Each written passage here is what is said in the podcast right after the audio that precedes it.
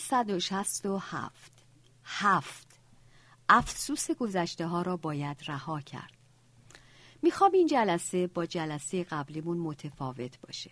این بار یه بازسازی کامل می‌خوام. تولد شست سالگیم داره می‌رسه و من می‌خوام زندگیم رو تغییر بدم. این نخستین کلام سالی بود. زنی زیبا و رک که به چشمان من مستقیم زل زد و نگاه خیره مرا بر خود نگه داشت.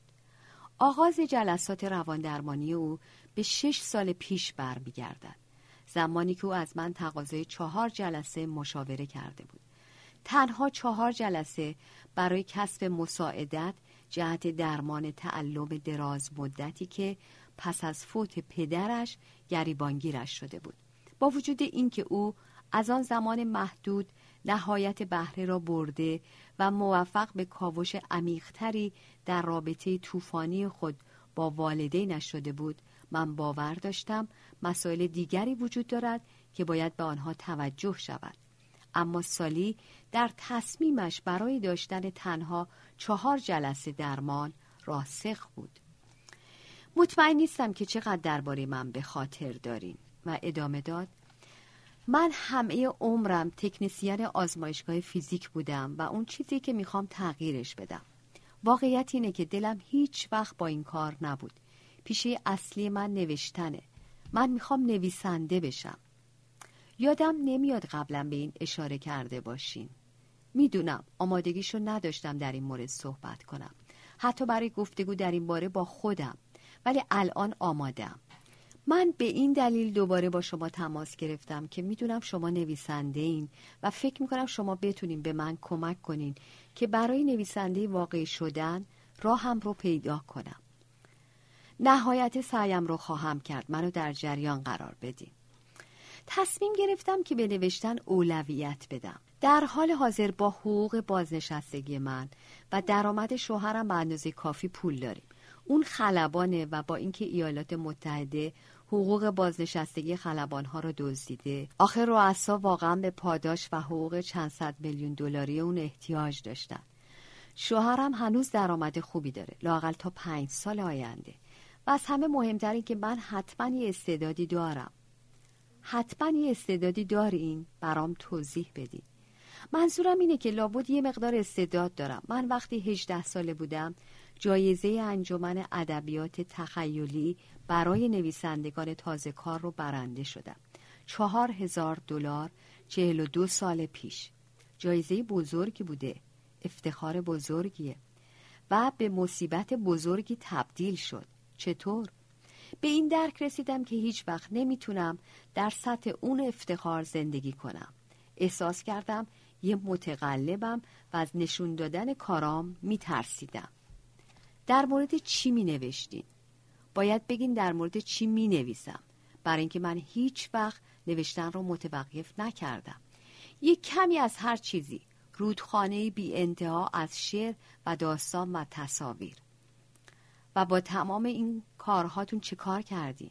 هیچ کدوم از اونا رو منتشر نکردین؟ غیر از اون رمان کوتاه که براش جایزه گرفتم هیچ چیز دیگه منتشر نکردم. هیچ وقت تلاشی هم نکردم. حتی یک بار. اما تا الان تمام نوشته هام رو نگه داشتم.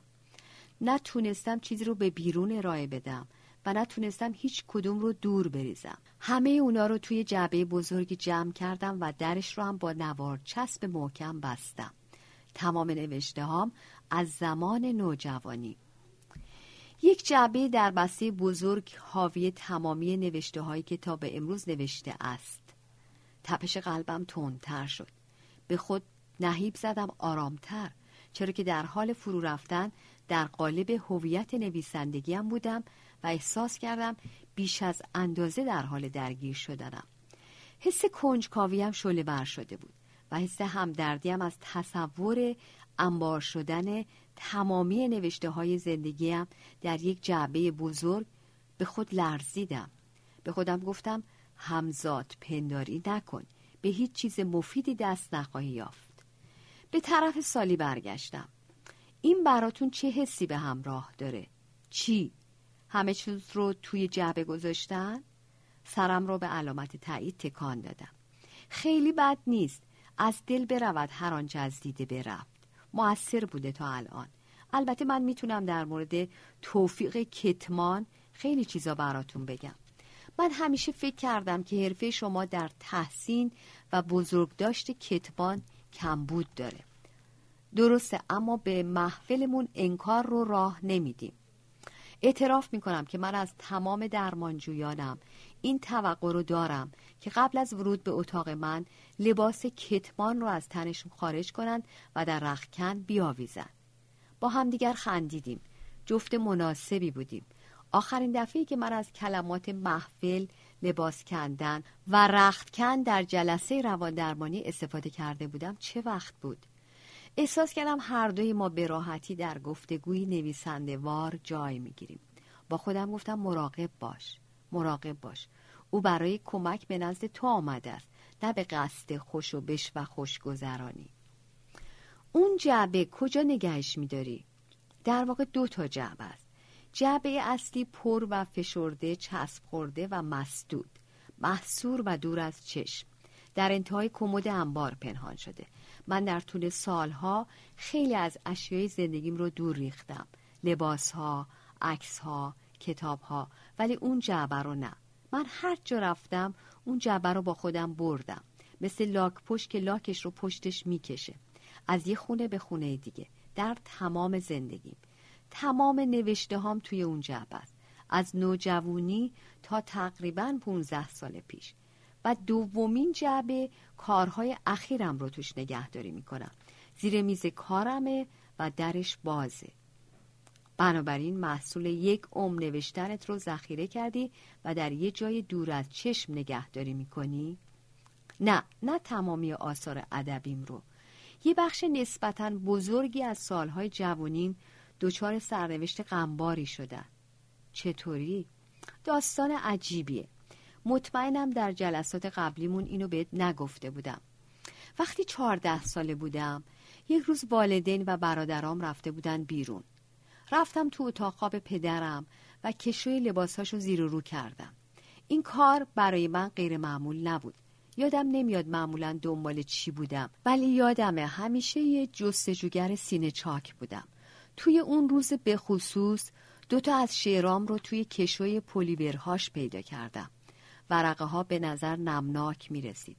انگار که اشکای پدرم روشون افتاده بود. من هیچ وقت شعرام رو به اون نداده بودم و از اینکه اونا رو برداشته بود به شدت عصبانی شدم. اون چطوری اونا رو به دست آورده بود؟ فقط یه راه وجود داشت. اون حتما زمانی که من مدرسه بودم اتاقم رو زیر رو کرده و اونا رو دزدیده بود. و بعد؟ خب من نمی‌تونستم به راحتی اونو توبیخ کنم. می‌تونستم؟ اونطوری منم بایستی میپذیرفتم که کمدش رو زیر و رو کردم.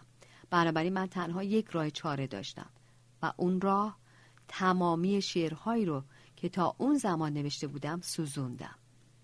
آخ این مانند خنجری در قلبم بود.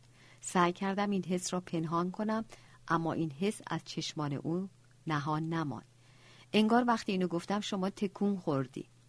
سوزوندن تمام اشعاری که تا اون موقع نوشته بودی. دارم سعی می‌کنم تصویر اون دختر چهارده ساله ای رو ترسیم کنم که کبریت می‌کشه و تمام اشعارش رو آتیش می‌زنه. چه عمل دردناک و وحشتناکی. عجب خشونتی در مورد خودت. سالی به بگو آیا الان با اون دختر جوون چهارده ساله همدردی می‌کنی؟ سالی از حرف من متأثر به نظر می رسید. سرش را به طرف عقب متمایل کرد و برای چند ثانیه به سقف خیره شد. من هیچ وقت به چنین سوالی توجه نکرده بودم. باید در موردش فکر کنم. اجازه بده فعلا اونو بذاریم کنار و بعدا بهش برگردیم. این مهمه اما فعلا بذار بیشتر در مورد دلایل مراجعه تو صحبت کنیم. من شدیدا ترجیح می‌دادم که به موضوع اسرارآمیز جعبه سربسته بازگردیم. این موضوع مرا مانند یک میخ در برابر آهن رو به خود جذب کرده بود. اما داستان سالی در مورد سوزاندن شعرهایش پس از تجاوز پدر به حریم شخصی وی مرا وادار به تأمل کرد. برای این موقعیت خاص بایستی به صلاح دید خود اتکا می کردم مطمئن بودم او به موضوع جعبه باز خواهد گشت اما طبق روال خود و فقط زمانی که برای آن آمادگی داشت در طی چند ماه بعد ما زمینه را برای زندگی جدید او فراهم کردیم قبل از هر چیز او بایستی با مسئله بازنشستگی کنار می آمد. بازنشستگی مرحله انتقالی عمده و اغلب ترسناکی است که معدود کسانی از این مرحله با تعادل فکری عبور می کنند. با توجه به اینکه او از موانعی که پیش رو داشت کاملا آگاه بود. زنی بود مصمم و با کفایت. او برای خود فهرستی از کارهایش تهیه کرده بود و فقره به فقره آنها را علامت می‌زد. ابتدا بایستی میپذیرفت که این تصمیم برگشت ناپذیر است. حوزه کاری خاص او در زمینه فیزیک با شتاب در حال حرکت بود به شکلی که میزان دانش وی در آن زمینه در اندک زمانی کهنه می‌شد و او آگاه بود که در آینده گزینه تغییر عقیده برای بازگشت به کار سابق را نخواهد داشت. برای اطمینان از اینکه آزمایشگاه او بدون حضور وی به عملکرد خود ادامه دهد و دوره انتقالی به روانی صورت پذیرد با اندیشمندی تجدید سازمان اداری را برنامه ریزی کرد. سپس به مسئله تنهایی پرداخت. شوهر وی قصد داشت تا پنج سال آینده بر سر کارش بماند و پنجاه درصد از زمانش را از خانه دور بود. اما سالی می‌دانست در قیاب وی می‌تواند در کنار گروهی از دوستانش باشد. پس از آن سوالاتی در مورد مسائل مالی بود. به پیشنهاد من او و همسرش با یک مشاور مالی مشورت کردند و متوجه شدند در صورتی که مقدار پول کمتری را به فرزندان خود اختصاص دهند به اندازه کافی سرمایه در صندوق بازنشستگی خود خواهند داشت. بعد از آن آنان با دو پسر خود دیدار کردند و به این اطمینان رسیدند که آنان بدون کمک مالی والدین قادر به مدیریت زندگی خود هستند. مسئله بعدی در فهرست مکانی برای نوشتن. مشخصا برای سالی پر درد سر بود و در طی هفته ها در این مورد نقشه های جور و جور کشیده بود. برای خوب نوشتن به مکانی نیاز است با سکوت محض جای خلوت در آغوش طبیعت. سرانجام موفق شد اتاقی زیر شیربانی اجاره کند که با شاخه های تنومند بلوط کالیفرنیایی محاصره شده بود. و سپس یک روز در حمله گیرانه در حالی که یک جعبه 60 در 60 سانتی متر را حمل می کرد وارد اتاق من شد. جعبه آنقدر سنگین که با گذاشتن آن روی زمین ما بین ما زمین به لرزش درآمد. ما در سکوت نشستیم و به آن خیره شدیم تا اینکه او یک قچی بزرگ آهنبر از کیف خود بیرون آورد. در کنار جعبه روی زمین زانو زد. به من نگاهی انداخت و گفت فکر کنم امروز همون روزه. سعی کردم که از سرعت او بکاهم. چشمان سالی قرمز شده بود. لبانش میلرزید و دستانش روی قیچی لرزان بود. اول بذار ببینیم چه احساسی داری. سالی به نظر خیلی کلافه و آشفته. در حالی که روی پاشنهایش می نشست پاسخ داد حتی پیش از اولین جلسمون می‌دونستم چنین روزی خواهد رسید. دلیل اینکه پیش تو اومدم همین بود. ازش وحشت داشتم. چند شب است که به سختی میخوابم مخصوصا دیشب. ولی امروز صبح وقتی بیدار شدم یه جورایی می‌دونستم که امروز وقتشه تصور می‌کردی وقتی اینو باز کنی چه اتفاقی بیفته. من این پرسش را به گذشته نسبت دادم اما به هیچ عنوان مفید واقع نشد. چرا که در آن لحظه نگاه او به آینده بود. زندگی من مملو از فصلهای سیاهه.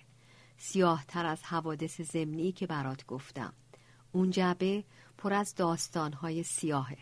داستانهایی که شاید در جلسات قبلیمون بهشون اشاره کرده باشم ولی فقط به شکل غیر مستقیم. از قدرت اون داستانها میترسم و دلم نمی‌خواد دوباره توی اون روزهای سیاه فرو برم. از این خیلی میترسم. آه بله می‌دونی که خانواده ما از بیرون خیلی خوب به نظر می‌رسید. اما از درون درون ما پر از درد بود. آیا داستان یا شعر خاصی داخل جعبه است که تو از دوباره دیدنشون وحشت داری؟ سالی در حالی که از جا بر می‌خواست قیچی را روی زمین گذاشت و دوباره روی صندلی خود جای گرفت. بله یک قصه که من در زمان کالج نوشته بودم تمام دیشب با من بود. اتوبوس سواری. فکر کنم اسمش همین بود. این داستان در مورد خود منه زمانی که سیزده سالم بود. دوره که بسیار غمگین بودم و به خودکشی فکر می کردم. در این داستان که داستانی واقعیه من سوار یک اتوبوس میشم و ساعتها تا آخر خط میرم و برمیگردم و به اینکه چگونه به زندگیم خاتمه بدم فکر می‌کنم. بیشتر در مورد اینکه نتونستی دیشب به خوابی برام بگو. خیلی بد بود. قلبم اونقدر تون تون می‌زد که احساس می‌کردم تختم داره تکون می‌خوره از اون داستان خاص وحشت داشتم و اینکه چطوری تمام روز توی اتوبوس می نشستم و به چگونه کشتن خودم فکر می کردم. یادم میاد نمی‌تونستم دلیلی برای ادامه زندگی پیدا کنم.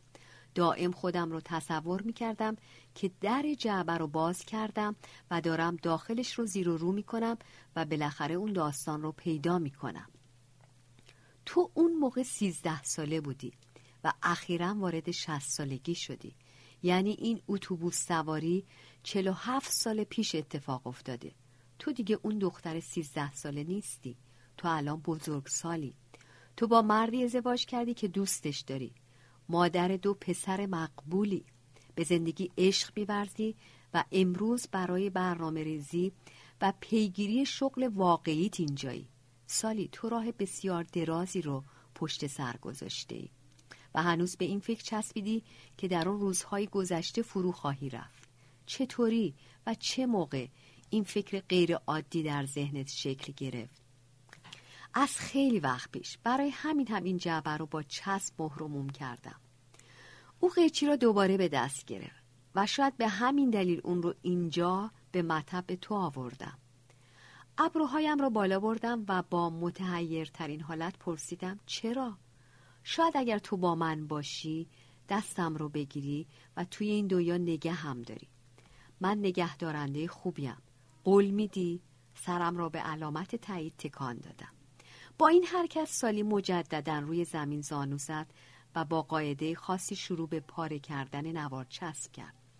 در حالی که سعی داشت کمترین صدمه را به این جعبه گرانبها که بیشتر زندگی خود را در آنجا داده بود بزند. به تدریج در جعبه را باز کرد. سپس مجددا روی صندلی نشست. هر دو در سکوت و ترسی آمیخته با احترام بر فراز انبوهی از اوراق موهش پرونده قبار گرفته از زندگی او به هم خیره شدیم. با تنه گفتم کمی بلندتر لطفا. حراسان به نظر می رسید. من عادت ندارم اینا رو با کسی سهیم بشم. چه موقعی بهتر از حالا برای ترک عادات بد به صفحه کاغذ که نگاه می کرد دستانش می لرزید و چند باری سینش را صاف کرد. بسیار خوب. این اولین ابیاتی که اصلا یادم نمیاد. تاریخ 1980 خورده شده. میل به کلام گرسنگی نیست. ناخوشی است. ناخوشی. میل به کلام گرسنگی نیست. نبود کوهساران است و فروپاشی آرامش. میل به کلام گرسنگی نیست. چشماندازی است مسطح که غروب را میبلعد. میل به کلام گرسنگی نیست بلکه همانند قطاری است که در سرتاسر سر وایومینگ خط سیر افکار را به دنبال می کشد. میل به کلام گرسنگی نیست ناخوشی است مانند پاهای پینه بسته من. به سان قدمروی پرندگان دریایی در ساحل پرجزر و تا آنگه که دریا و کلام به مد دست یابند. میل به کلام گرسنگی نیست بلکه موزون سازی نشانه هاست. موزون سازی پرنده غیرعادی یا ذهنی آشفته. چشمانم مملو از اش شد. به دشواری در جستجوی کلام میگشتم. سال این شعر فوقالعاده است. فوقالعاده. خیلی خوشم اومد. مخصوصا اون دو سطر پرمعنای آخر. سالی مشتی دستمال کاغذی برداشت. سرش را پایین انداخت و چند دقیقه اشک ریخت. سپس در حالی که اشکهایش را با دستمال پاک می کرد زیر چشمی به من نگاه کرد. ممنونم. نمی‌تونی تصور کنی این برای من چقدر پرمعناست. او ما بقیه جلسه را صرف وارسی صفحات کهنه زندگیش کرد. هر از گاهی قطعی را با صدای بلند قرائت می کرد و در انتها با به پایان رسیدن وقت جلسه روی صندلی خود نشست. به پشتی آن تکیه داد و دو نفس عمیق کشید. از او پرسیدم هنوز در زمان حال با منی؟ من در زمان حالم در سال 2012 هنوز ریشم در زمینه. خیلی خوشحالم که تو اینجایی. متشکرم. من بدون تو نمی‌تونستم این جعبه رو باز کنم. به ساعت نگاه کردم. از وقت مقررمان گذشته بود. در بعضی مواقع مراجعان متوجه این نگاه اجمالی می‌شوند و نتیجه می‌گیرند که من برای اتمام جلسه بیتاقت شدم. اما اغلب مانند امروز کاملا عکس این صادق است. آرزو داشتم که زمان طولانی تری در اختیار داشتیم تا مسیری را که در آن گام برداشته بودیم دنبال کنیم. ما باید الان جلسه رو تموم کنیم اما باید اول برنامه ریزی کنیم که چطور پیش بریم. مطمئنا من فکر می‌کنم باید فردا یا پس فردا همدیگر رو ملاقات کنیم. سالی با حرکت سر موافقت خود را اعلام کرد. و آیا راحتی که توی خونه نوشته هات رو بررسی کنی یا ترجیح میدی این جعبه رو پیش من بذاری و دفعه بعد با هم ادامه بدیم؟ و همانطور که به من زل زده بود اضافه کردم و قول میدم که زیر و روشون نکنم. انتخاب سالی این بود که جعبه را با خود به منزل ببرد و دو روز بعد یکدیگر را ملاقات کنیم. پس از اینکه سالی اتاق مرا ترک کرد به ممتاز بودن حرفه اندیشیدم. چه افتخار بزرگی بود. سعیم شدن در چنان لحظه های مهم و گرانبهایی و تجربه لذت گوش سپردن به وی زمانی که اشعارش را قرائت می کرد. من در خصوص نوا و صوت ناشنوا هستم و هیچگاه کنسرت های موسیقی یا اپرا را تحصیل نکردم. اما همیشه از کلام لذت بردم. تئاتر و بالاتر از آن شعرخانی و امروز اینجا برای حضورم در این نمایشنامه شگفتآور و گوش سپردن به اشعاری مطبوع پول دریافت کردم. از لذت بردن در ساعات درمان سالی احساس گناه کردم. البته آگاه بودم که این مشکل ساز است. بدون شک شبه انتقال در کمین جلسه ما بود و سایه پدرش بر جلسه ما سنگینی می کرد و پیچیدگی سهیم شدن آثارش را با من به طور وسیع افزایش داده بود. پاورقی. انتقال پدیده ای است در روانشناسی که به صورت تغییر مسیر ناخداگاه احساسات از فردی به سوی فرد دیگر تعریف می شود پدیده انتقال امری طبیعی است و تنها زمانی که الگوهای انتقال منجر به شکلگیری افکار، احساسات یا رفتارهای ناسازگارانه شوند امری نامناسب تلقی می شود. مترجم ادامه متن موضوع دیگری که مطرح بود چگونگی واکنش من نویسنده حرفه‌ای به استعداد هنری او بود برخی از درمانگران از مطالعه نوشته های درمانجویان خود صرف نظر می کنند چرا که از تأثیر آن و صدمه زدن به رابطه کاریشان وحشت دارند. آنان نگرانند که در صورت بیزاری از نوشته ها یا عدم فهم چه باید بکنند. من هیچگاه در این باره نگرانی نداشتم. من برای کسانی که به دنبال خلاقیتند احترام زیادی قائلم. اگر نوشته ها باب میل من نباشند همیشه به دنبال بخش هایی می گردم که در من تأثیر گذاشتند و آن بخش ها را برای نویسنده برجسته می کنم این روش همیشه خوشایند است و اغلب در جهت بالا بردن کیفی آثارشان به آنان کمک می کند اما در این مورد خاص به هیچ عنوان هیچ مشکل خاصی به وجود نیامده بود. چرا که سالی نویسندهای با استعداد بود و تنها کاری که بایستی انجام می‌دادم بیان واقعیت بود. او طی هفته ها تمامی نوشته هایش را بازخوانی کرد و با زحمت و سختی به هر آنچه وجود داشت تسلط پیدا کرد. به تک تک الفاظ و آنچه در کامپیوترش موجود بود. به ما ثابت شد که این امر برای کار روان درمانی ما مانند یک گنجینه است. بدین معنا که هر بار لبریز از یادآوری خاطراتش با والدین خواهر و برادرها و دوستان و کسانی که به او عشق میورزیدند می‌شد جلسه را شروع کرد. مجموعی از اشعار پردردتر و ناامیدتر از اوائل دهه دوم زندگیش از فروپاشی اولین ازدواج به خبر می‌دادند. یک روز در حالی که بسته حاوی 66 شعر عاشقانه در دست داشت در اتاق من ظاهر شد. نامه هایی به آستین جوان عاشق پیشه فریبنده که در زمان جوانی با وی رابطه عاشقانه و پرشور کوتاهی داشته بود. اشعار بیانگر اوج پرواز و عشقی بی انتها بودند و رابطه‌ای که خیلی زود با طعم تلخ نارو پایان پذیرفت. او با قضاوت نادرست در مورد آستین دچار ضربه روحی و حس استثمار شده بود. از این جهت زمانی که به آن اشعار دست یافت نخستین واکنش وی انزجار بود. از این رو فکر کرده بود آنها را بسوزاند اما تا مشورت با من از این کار دست کشیده بود. از تصور این عمل به حراس افتادم. من هیچگاه نوشته ای را نمی سوزانم بلکه با تهیه پوشه به نام بریده ها تمامی بخش های بریده شده از داستان ها و رمان هایم را در آن نگهداری می کنم. در اقدامی برای نجات نوشته ها از سوختن در آتش تمامی این ماجرا را برای سالی تعریف کردم و جهت وقت کشی از او خواستم برخی از آن اشعار مربوط به آستین را با صدای بلند برایم بخواند. با صدای لرزان چند قطعه را بازخوانی کرد. به او گفتم من فکر می‌کنم اونا خیلی خوبن. گریهش گرفت. ولی اونا فریبا میزن. منم هیلگرم.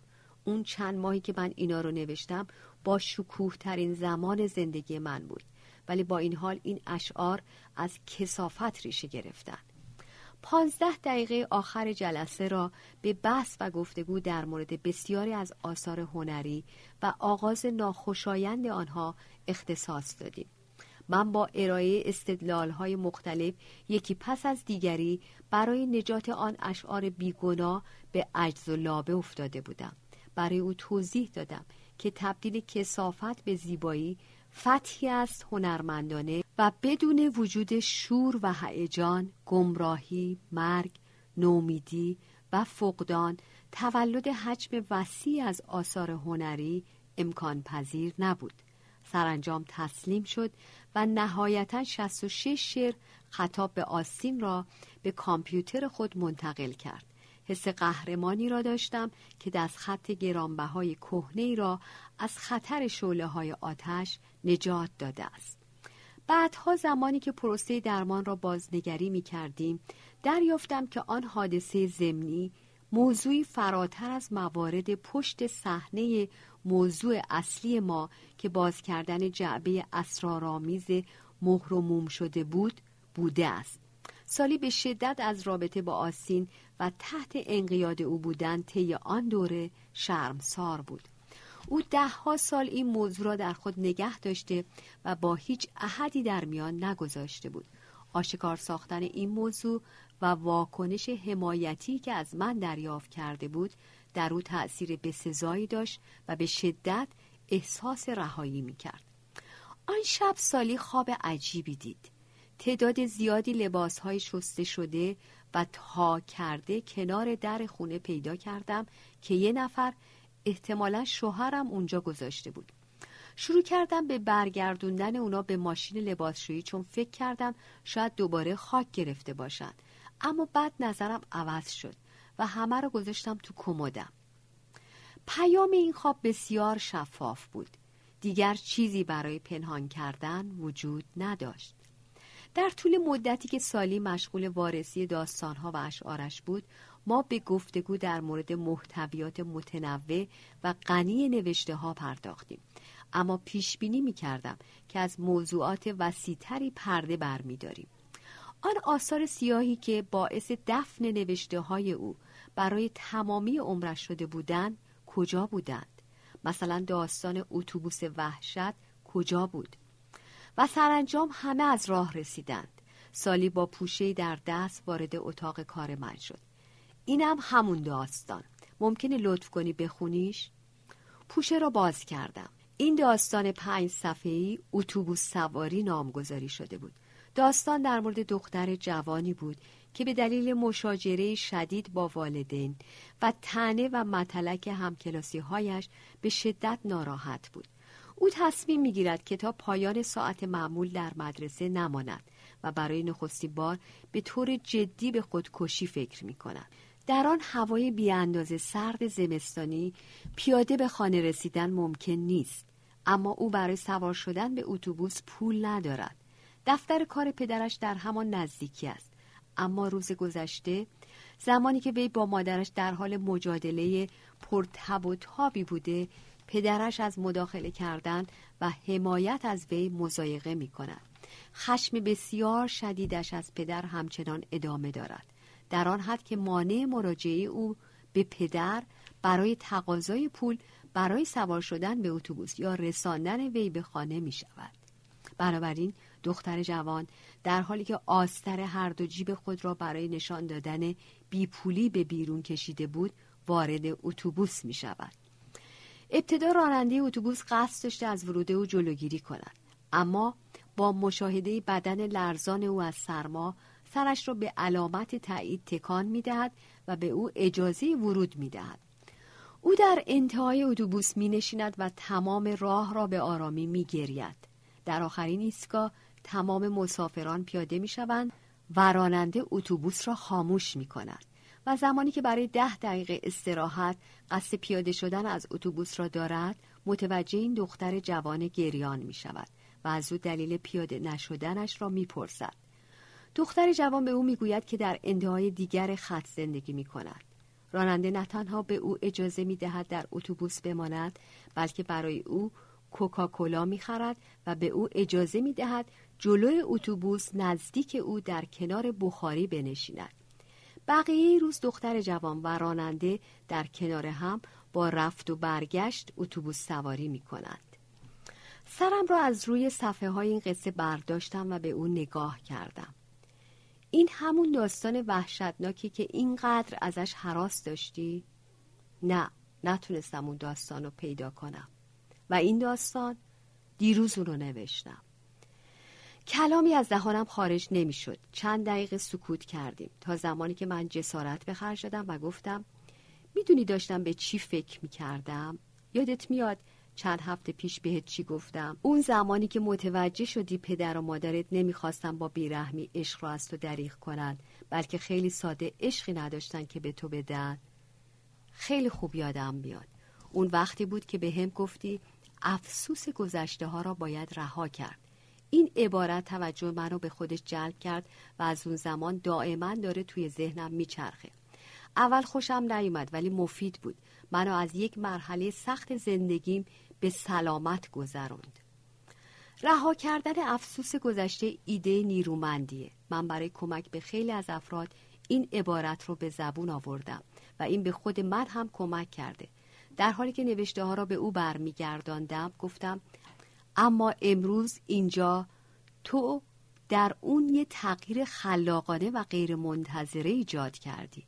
تو آرزو برای گذشته بهتر رو رها نکردی. به جاش برای خودت یک گذشته دیگه نوشتی و مسیر جذاب و گیرایی رو انتخاب کردی. سالی نوشته ها را درون کیف دستی خود گذاشت. به من نگاه کرد و لبخند زد و در پایان یکی از زیباترین تعریف و تمجیدهایی را که تا کنون در عمرم دریافت کرده بودم نصار من کرد. اونقدر هم سخت نیست.